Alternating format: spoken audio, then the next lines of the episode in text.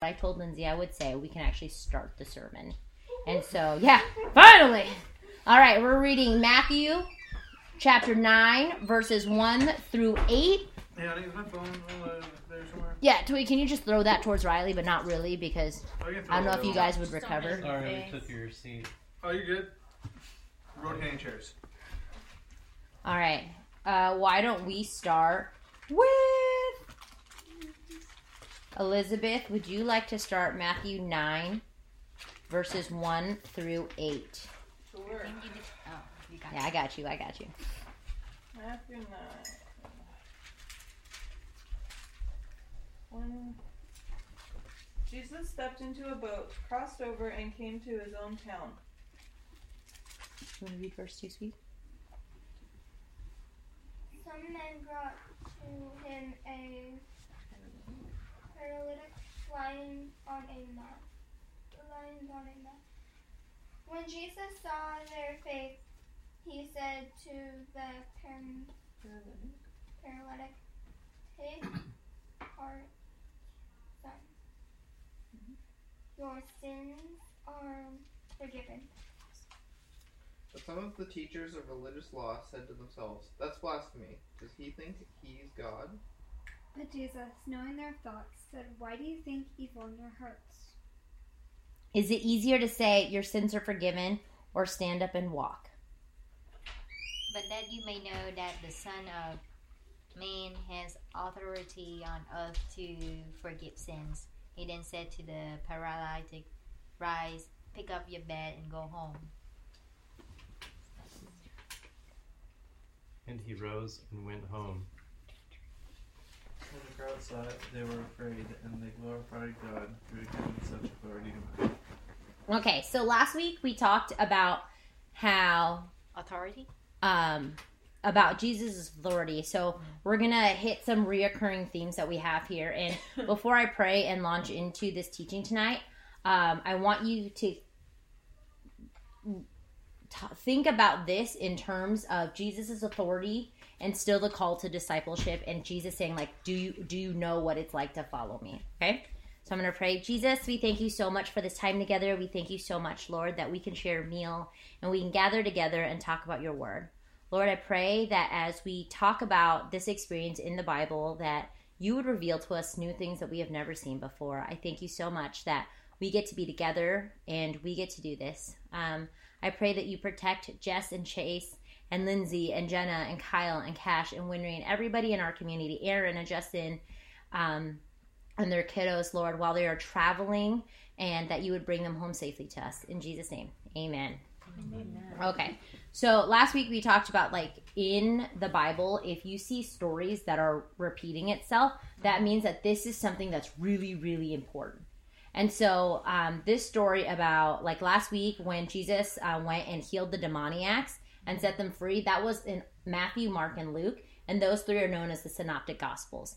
This story continuing um, kind of like this almost like this long pathway of Jesus' miracles and his encounters with all these different people. This story about Jesus healing the paralytic is also in Matthew, Mark, Luke, and John. But there are some differences that stand out here. And so one of the major differences is that in Matthew's account, he doesn't include the part of the story that Mark and Luke included, which was essentially Jesus was in a house and it was super packed and they couldn't get their paralytic friend in. So they climbed on top of the roof, carried him up there, dug a hole through the roof, and lowered him down in front of Jesus. So Matthew doesn't add that at all. And then he doesn't, and what it stands out with Matthew though, is that it's the only account of the story where Jesus says something endearing to this paralytic man. And it was, um, in my translation, it said, uh, "Be encouraged, my child." Mark and Luke don't add that, and so I want to. We're later. We're going to discuss why those things kind of stand out, but I think one of the first questions I had when I was writing this is why do you think that Matthew didn't add the detail about the house and the commitment of the friends to climb a roof, lift their paralyzed friend up to the roof, dig a hole, and then lower their friend down. Like to me, that's like a legit detail, like set of details to include. But why don't you think Matthew added that in his account? keep in mind the context that we've talked about. He may not have been in the house. He might not have been in the He house. been outside because it wasn't just probably a house full of people. The whole area was Well, probably. it says calling of Matthew right next to it, so yeah, he probably wasn't there. You know, I mean, there's a lot of people in the house, a lot of people around the house, people kind of working their way in. Mm-hmm. I mean, you would think that if if you had, you'd think you would hear somebody climbing up the house and ripping the roof apart. Like you're Yeah. in the middle of a sermon. They're not houses like- like, ours. I, I understand, but i even if somebody, if you were in a tent, it's like It's You just know. disruptive. I mean, like it's like ceiling dust would be coming you're down. You know, Yeah. you're sitting there, and all of a sudden you're like, you know, Yeah. what's going on? Yeah. Tristan, why do you, why don't you think Matthew added that detail? I don't know. I think the way I've always been told it is that way. That The the roof. they brought him up Yeah. to the roof and all that, so it's mm-hmm. different seeing it mm-hmm. this way. Yeah, I think, like for me, I think it's different authors. They had their different audiences and they had their different agenda and what they were trying to accomplish with theirs. And so perhaps, and I don't know, perhaps Matthew's agenda wasn't so much on this detail, but it hits harder on the idea of authority because that's what we go into later. Well, even like the last three sections, or th- this is the last of three. It's like he has authority over the wind and rain. He has authority over demons, and then he has authority over bodies, right? So I think that, that he's definitely trying to drive the authority home. Yeah. And it's just, you, you know, if you want to give a good speech, you use the least words possible, Mhm. right? So, in this exchange between Jesus and the paralytic, the paralytic was brought to Jesus by his friends. But if you look at the scripture, what are some things that stand out to you in this interchange?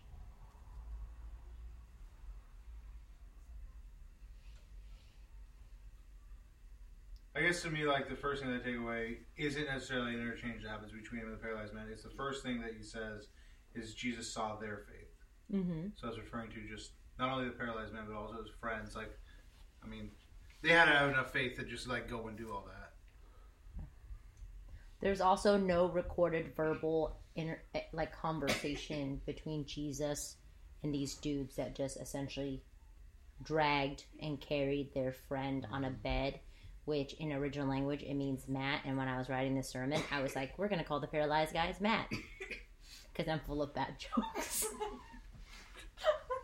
but what was this idea is that they were carrying their friend and putting him before Jesus. And Riley pointed out the fact that Jesus didn't hear about how they had faith, but Jesus saw that they had faith.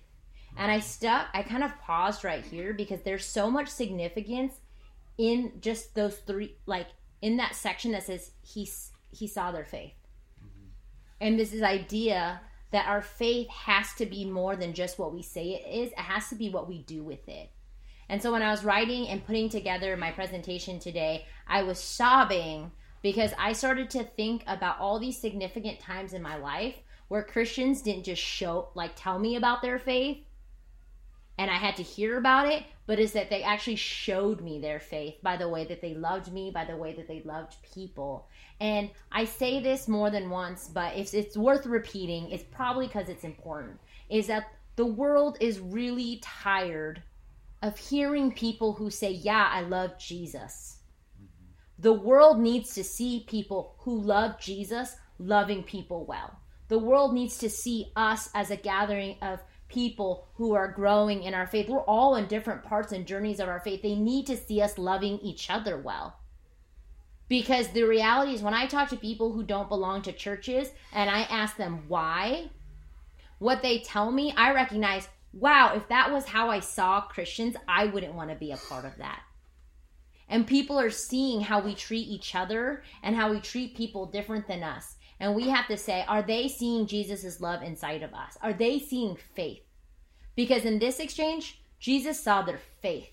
They dragged their friend who is paralyzed on a mat. And it's like in my mind, I was thinking, you know, if somebody breaks a leg or something in the forest, um, not that I've ever been in this situation, but I've seen enough movies, you kind of essentially kind of fashion together something that you they can lay on and you drag them through and there's handles and like you guys know what I'm talking about. Like, not that you've probably ever been in this situation where someone's broken a leg, but now we can all know what to do. But they literally physically drag their friend to Jesus. I don't care if they dropped him through the roof, if they just dragged him and dropped him, but the idea is that they did work to get him there, hoping that he would get healed. He doesn't make a comment about the paralyzed man's faith because he was simply brought to Jesus. But he makes a comment about his friend's faith. The people who loved him so much that they were willing to drag him in front of Jesus in hopes that Jesus would heal him.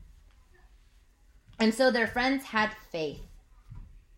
And I want, like, here's something that I also want to, like, just share is that, oh, in my notes, the paralyzed man's name is Matt. it was so funny when I wrote it because they dragged him on a bed, but the bed was actually a mat, so he's paralyzed. His name should be Matt in our story, but I realized that could be insensitive. But all my notes say that, so give me a moment.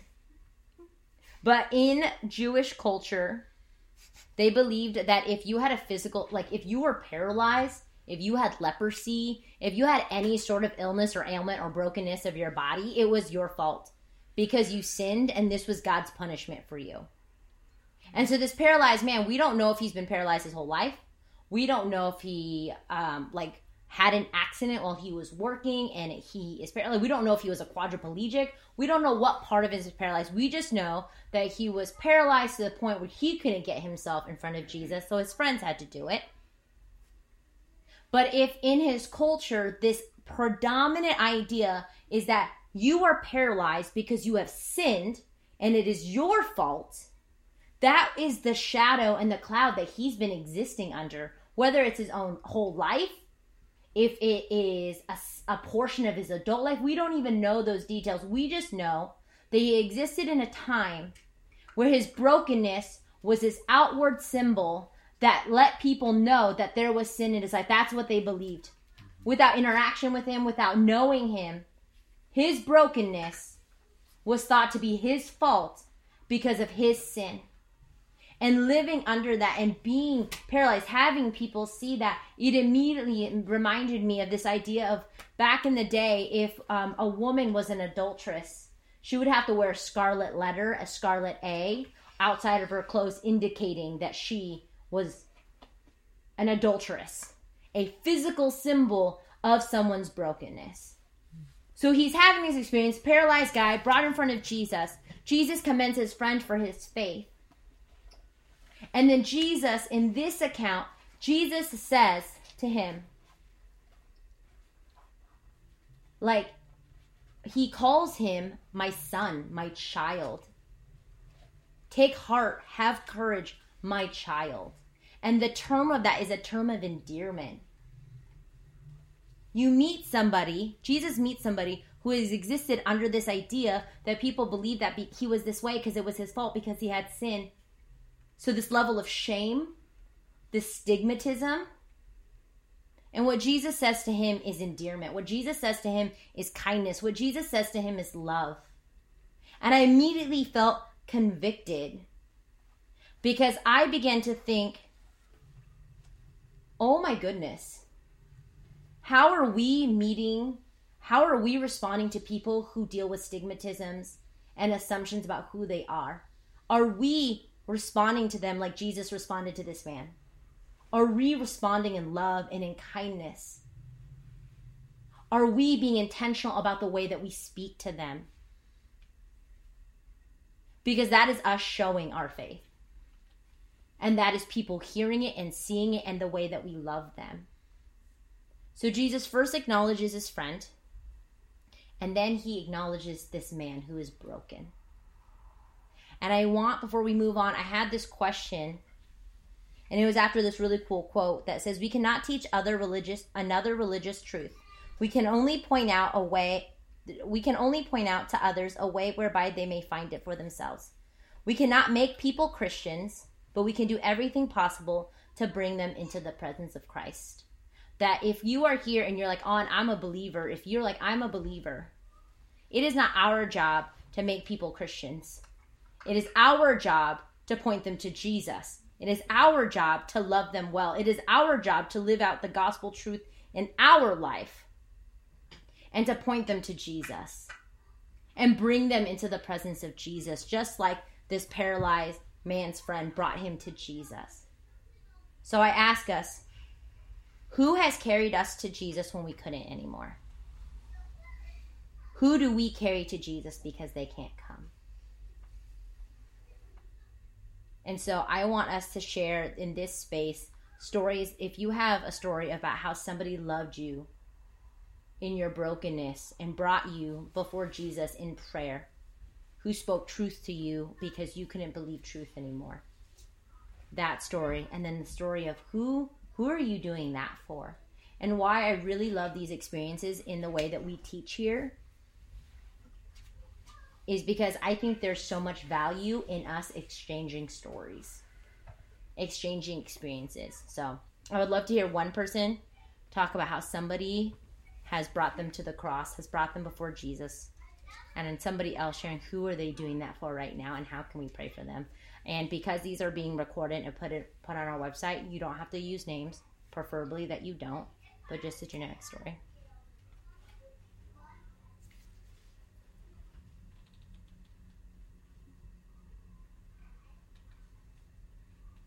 I just edit all the awkward silences out. Don't worry, guys. Cut. I love you. Cut. If you guys don't share, I'm just calling people. I'll take the second question. Do the second question first. Okay. Well, I just got a great opportunity to carry 17 moms before Jesus. Tell us about that. It was really amazing. I got to go to camp last week Mhm. with uh, 14 moms, and uh, Young Life Camp has kind of uh, has a rhythm to it, right? They we Mhm. have we have like a speaker, and then we have a time to talk about what the speaker talked about, and then we have fun, and then it's just kind of like that and that and that over and over again every day. So it starts, you know, and and it's the speaker kind of goes through Christ, right? Talking about sin stuff and and then Jesus and then anyway, gives them an opportunity to come to know Jesus. So that was really amazing. It was amazing. It was at first it was really hard because these girls have lots of hard things they're dealing Mhm. with. And so just being present with them and Yeah. listening and asking questions and hearing their stories and getting to know them. That was awesome. And then uh, towards the end we get a chance to have just a one-on-one time Mhm. and um, and ask them like, well, where are you with Jesus? How you know? Tell me, tell me what you think of this guy. Tell me what you're thinking. Right? We don't like, we don't make them Christians or anything, but we have this great experience together, and then ask them questions and let them kind of stumble upon it on their own. Really, Yeah. you know, let Him do His work. It's not our work. Yeah. So that it was really beautiful, really amazing to see how God showed up that week. That's awesome. Even even when kids didn't seem like they were listening, they were listening. I would say my experience is so I've been like really honest and open about my personal experience and journey with depression and anxiety. And I share this story honestly and openly um, just because I don't feel like we talk about mental illness a lot in the church and people's struggles in the church. And so, probably a couple years ago, I went through a really, really bad bout of depression. And it was to the point where I couldn't go to work, I couldn't shower, I couldn't get out of bed. I would look at my children and know in my head, I love you. I love you so much. And then, but like feel physically nothing, like emotionally nothing towards them. And I remember this one time, like in that bout of depression, uh, Riley dressed me. He carried me to the car and he just said, I don't know what to do, but I just know we need to like leave. And I don't even, babe, do you remember where we went? I felt like it was a Costco. Maybe. but we, yeah, but we went somewhere and I stood there, but it was like I was such in this deep, dark place. And it was like, I, I can recall that's one of my worst bouts of depression because I remember telling Riley he had to change the gun safe because all I could think about was killing myself. And so Riley goes and he, and you know he takes me and I was so deep in this that I couldn't like I couldn't think, I couldn't feel, I couldn't care for myself. And I remember standing there. And again, I think it could have been Costco. But I remember standing there and like just being in this darkness and it was like I was in this black, like dark, pitch black room and everything was dead to me. Everything was dull and I just hear very quietly calling the name of Jesus. And so I'm standing there and I don't know if I said it out loud, but I just started whispering the name of Jesus. It wasn't eloquent prayers, it wasn't anything magical, it was just the name of Jesus. And in that moment, it literally felt as if somebody opened the door to this black room where I couldn't see and I couldn't feel. I was totally deprived of my senses. And this door opened and this light flood in, and that was the first time I felt something like like lift off of me. And I tell this story and I think of it in retrospect because I think that in life and in marriage, there will be seasons where one is weak and the other is strong. And those roles can be reversed. But our job as spouses is to bring our spouse before Jesus. In friendships, sometimes both of you will be strong, sometimes that's not going to be the case. But as a friend, to bring somebody before Jesus. And that was Riley bringing me before Jesus. It wasn't answers, it wasn't anything eloquent. It was having to dress me, carry me to the car, buckle me in, be t- probably terrified for my life and for the life, like just terrified. But it, it was like I was emotionally, mentally, spiritually paralyzed. And he brought me before Jesus. And it was this time that is marked in our life where I really understood that in relationship, to love someone is to bring someone in front of Jesus. They're like in loving them. And so they bring him to Jesus, and Jesus says, I see your faith. And then he turns to the paralyzed person, and I talked about how his response to the paralyzed man was so unique. But what was also unique, besides the endearment, was the fact that he said to the man, Your sins are forgiven. Before he heals them, before he does anything, he says, Your sins are forgiven. So, why did Jesus focus on the spiritual restoration before the physical restoration? Why do you think instead of saying, First, let's heal your body, let's get you off that mat, why would he first deal with the sins? And there's no conversation about what those sins were. Yeah, I think that there's no precedent before this. That that is like this is what he does. He forgives their sins and then heals them.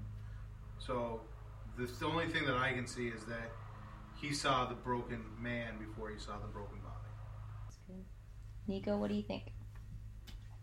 Uh, it's kind of like what Riley said. It's like the first, like it, it kind of just needed to happen. There's like no paperwork that needed to like. There's no paperwork that needs to be done there or something. Mhm. You know, it's like it needs to happen like right. No permit required. Yeah. Yeah. you don't need a warrant for that one or anything like that. You know, it's just like like he's there to do it like right then and there. Like he's like like I'll forgive you and like heal and Mhm. then, like let's call it good. Like, Your responses are significantly deeper than mine. My note says Jesus mic drops left and right. In this experience, he's just laying it thick because by him healing him first and saying your sins are forgiven, the precedence was that he in that moment was claiming that he is God. Your sins are forgiven because they believed only God could do that. Even in the Jewish mess like in the Jewish messianic expectation, their expectation of who their savior would be, it didn't include forgiveness of sins because only God could do that.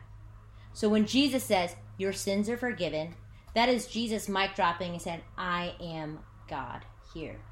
I have authority here. And like Eliana, you got it That what you said, like that part of like you have to like you have to take out what is causing that pain. You have to heal the spiritual. And I think it's right on. It's like God sees a broken man before he sees a broken body. That even if the man was not like broken, Like his physical body was not broken. There's still brokenness inside, and it will manifest in other ways. So Jesus is handling this first. And then Can what's in? something? Oh yeah, Sorry. totes, girl. You know, you're talking about the shame aspect of Yeah. it. Maybe he could have believed that he would heal his body without the healing of his sins, right? Like Yeah. if he has the shame, like I've sinned, therefore I'm paralyzed. Yeah. He might, you know what I mean? Just for that person. I mean, Jesus only knows. But if he thinks, or if he believes that he, his sins are Mhm. forgiven, then his body could be healed as well. Yeah. And then he knew the Pharisees were there. Yeah. And he knew that they were going to be like, "What the? Mm, you can't say that, right?" So, yeah. Anyway. That's good. I guess like people who like have uh have or feel like they have sins, probably they, they don't they don't realize that they have an authority they to you know heal someone else Mhm. or even heal themselves. So I guess like um, Jesus actually heal him spiritual spiritually first, that to let him realize that you have the authority there to actually heal yourself. Doesn't matter that your body is broken or not.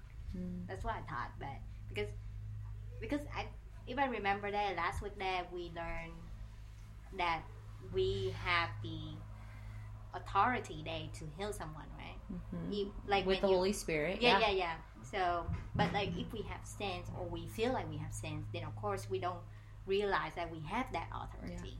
So I guess when Jesus tried to heal him spiritually first, not his body first, then to let him realize that Yeah. you have the authority. Yeah. So you could even heal yourself or you you know mm-hmm. heal someone else next. Yeah, the disciples went out and healed lots of people. Yeah.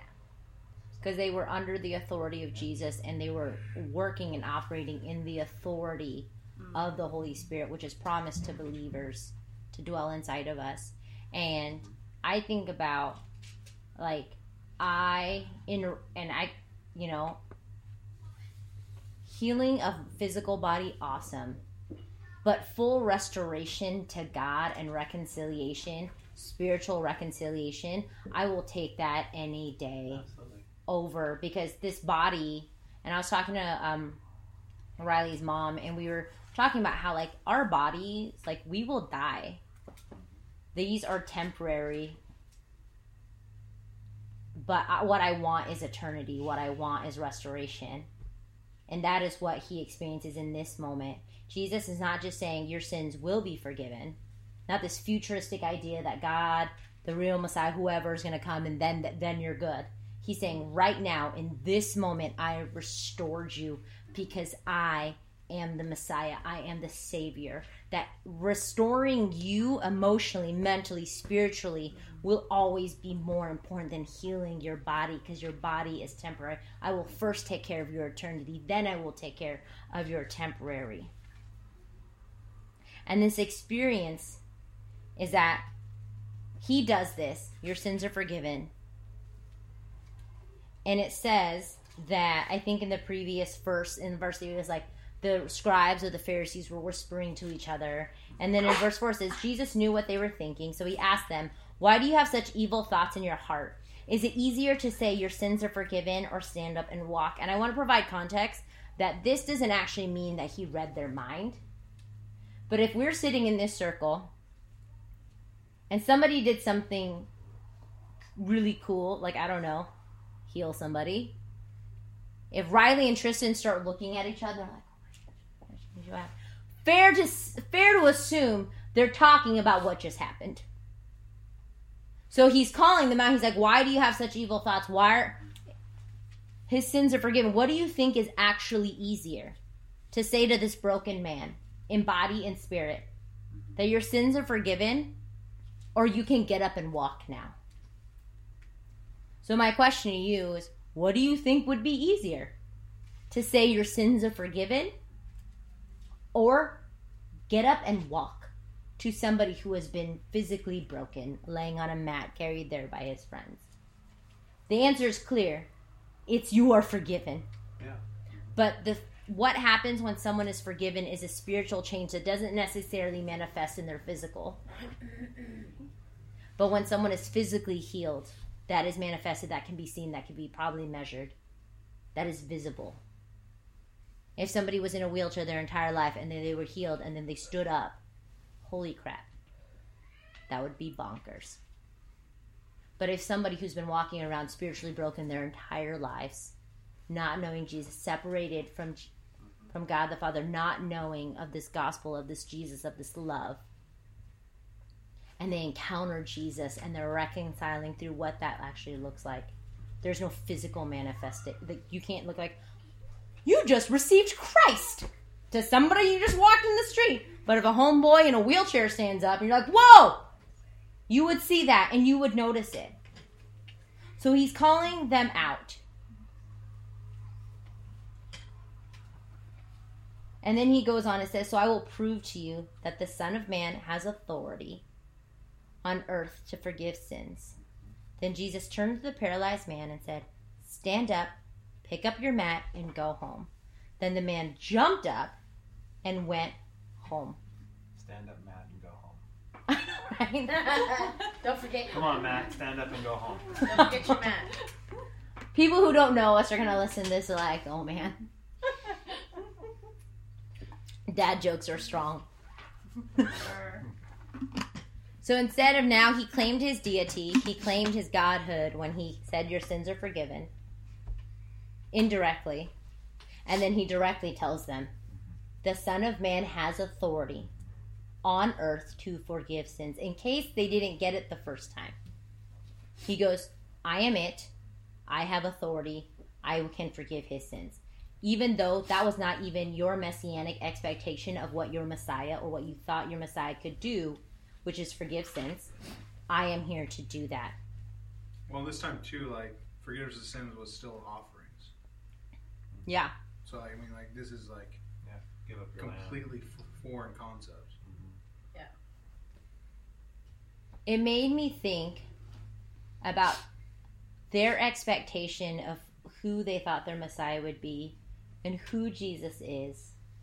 And then I began to wonder who do we think Jesus is and who Jesus actually is might not always align. It shouldn't say isn't some who we think Jesus is and who Jesus actually is doesn't always doesn't always align. That Jesus did not fit the Jewish messianic expectation. They wanted a warrior, a ruler, a leader to come in, to have an army, to dominate every nation that dominated them before. That was their idea of this messianic, like David, to come in and just throw down. And then so they get a carpenter who was born to a virgin in a cave from a town that nobody good came out of. Didn't have an army, didn't have the resources, didn't have the riches. Went around with 12 people who were rejected by rabbis, by their rabbi. So they're picking up trades like fishermen, tax collector, all these things. Who they thought, who they wanted their Messiah to be, and who he actually is. And then I began to think, when are times that I slip into who, how, what I think God should be like and who He actually is, that it doesn't always fit together.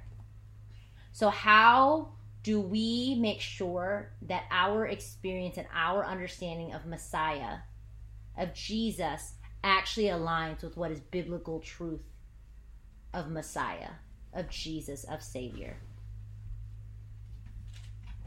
I think you have to have an understanding of what the Messiah is Mm-hmm. to be in alignment, right? And yeah, I try to think of Jesus as my boss Mm-hmm.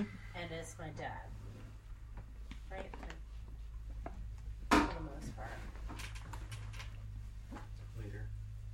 Uh-huh. Leader seems like a weird word, though.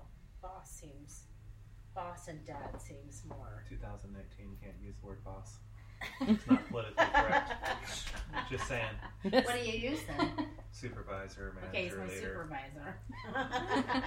Bertha, are you folding the clothes? well, I mean, if I, if he's, you know, like in the healing part, Mhm. he has to be your supervisor because he tells you when to heal, right? You're not like, oh, I'm gonna go heal you. You know what I mean? He says, no, I want you to pray for this person. I want you, you know what I mean? I've had times where I felt like I was like, you really need to pray for that person right now. They need healing. Mhm. You know what I mean? So and following it and obeying that when he prompts you to do so. Mm-hmm. What I kept thinking about on the you know the spiritual he- healing side is you know versus physical healing is you know spi- spiritual healing is eternal where physical healing is just a short term gain. Like you're Mhm. saying, our bodies are just temporary. So even if you went from being paralyzed to being able to walk, it's you know it's just for a short time because Mm-hmm. eventually everyone dies anyway. So it's Yeah. you know the spiritual healing is what really pays the dividends. That's what you really want, right? Because that's Mm-hmm. Yeah. forever. And this is the part that is super wonky to me, which is that, and they still don't get it. Well, they don't. They lots of other things happen. They never seem to get it, Yeah. and then they kill them. So I mean, they ultimately, you know, I want to tell you one more story. why from- not getting it? from our week, my week at camp. So there was this one girl, and I could see her sin. I could see how just angry, and she would she hmm. would not accept it. Right? She was just mad, and she couldn't see. But then in the sharing, she shared her story.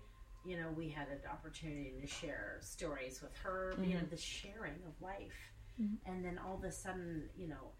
Uh, we went to one of the meetings, you know, where you have the speaker, and the speaker said something like we go through we go through these things in our life so that we need Jesus because Mm. you have to need Jesus, right? Yeah. You have to know that you need Jesus.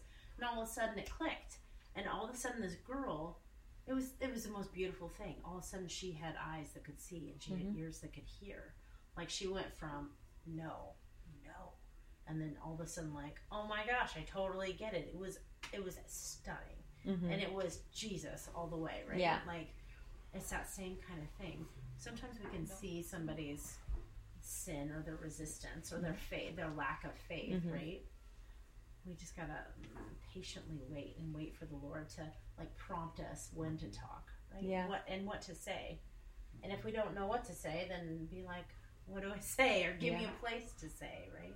It's like this intentional listening Mm-hmm. and like making sure that we are able to separate what we think we want to say to what God, what do you want to do in this moment, in this place? But the reality is that they still didn't get it. And there are so many circumstances where he does all these things and they're still like, nah, you're not it. Right? Like, Lazarus coming back to life. Nah, you can't be it. Healing and restoring of people, hard pass. You're definitely not it. And what this remind me of is that some people will not understand. And um, later this year, we're going to be walking through an entire series of just discipleship and Jesus going and telling these people what they can expect when they go out into the world. Because at that point, they've counted the cost. And he's like, this is now what you can expect. And he says, there will be people who will not receive you. Matthew 13 goes on that part Yeah. where the eyes it says uh, you will be ever hearing and never understanding you will be ever seeing but never perceiving for the people's hearts hearts has become calloused they hardly hear with their ears and they have closed eyes Yeah. right And that is the reality is that they, some people will not get it. The people here still didn't get it. They responded first with fear instead of awe. Like this person has been not just spiritually restored, they have been physically restored. When was the last time you saw a paralyzed person get up off the ground, get up off a bed, get up off a chair? Never. Never. I've heard of it. And what's crazy, I've never seen it. I I can't think of seeing that. But they responded with fear, and then they were like, they thanked God for giving. In my translation, um, in its New Living Translation, it says they thanked God for giving humans authority, and then they- they still didn't get it. And I just thought to myself, when somebody has so many experiences that with Christians, with the church, that have hurt them, that have scarred them, that have beat them up, it will be harder for them to receive and hear and see of the goodness of God because the people who claim to love Him have abused their power and authority. When people have a hard time receiving the gospel, here's the thing I've never met somebody who had a personal problem with Jesus. But I've met a lot of people who have had a personal problem with people who say they love Jesus. Can't be real. And I've been honest, Riley and I are in this season where we are teaching you and teaching us about the miracles of God.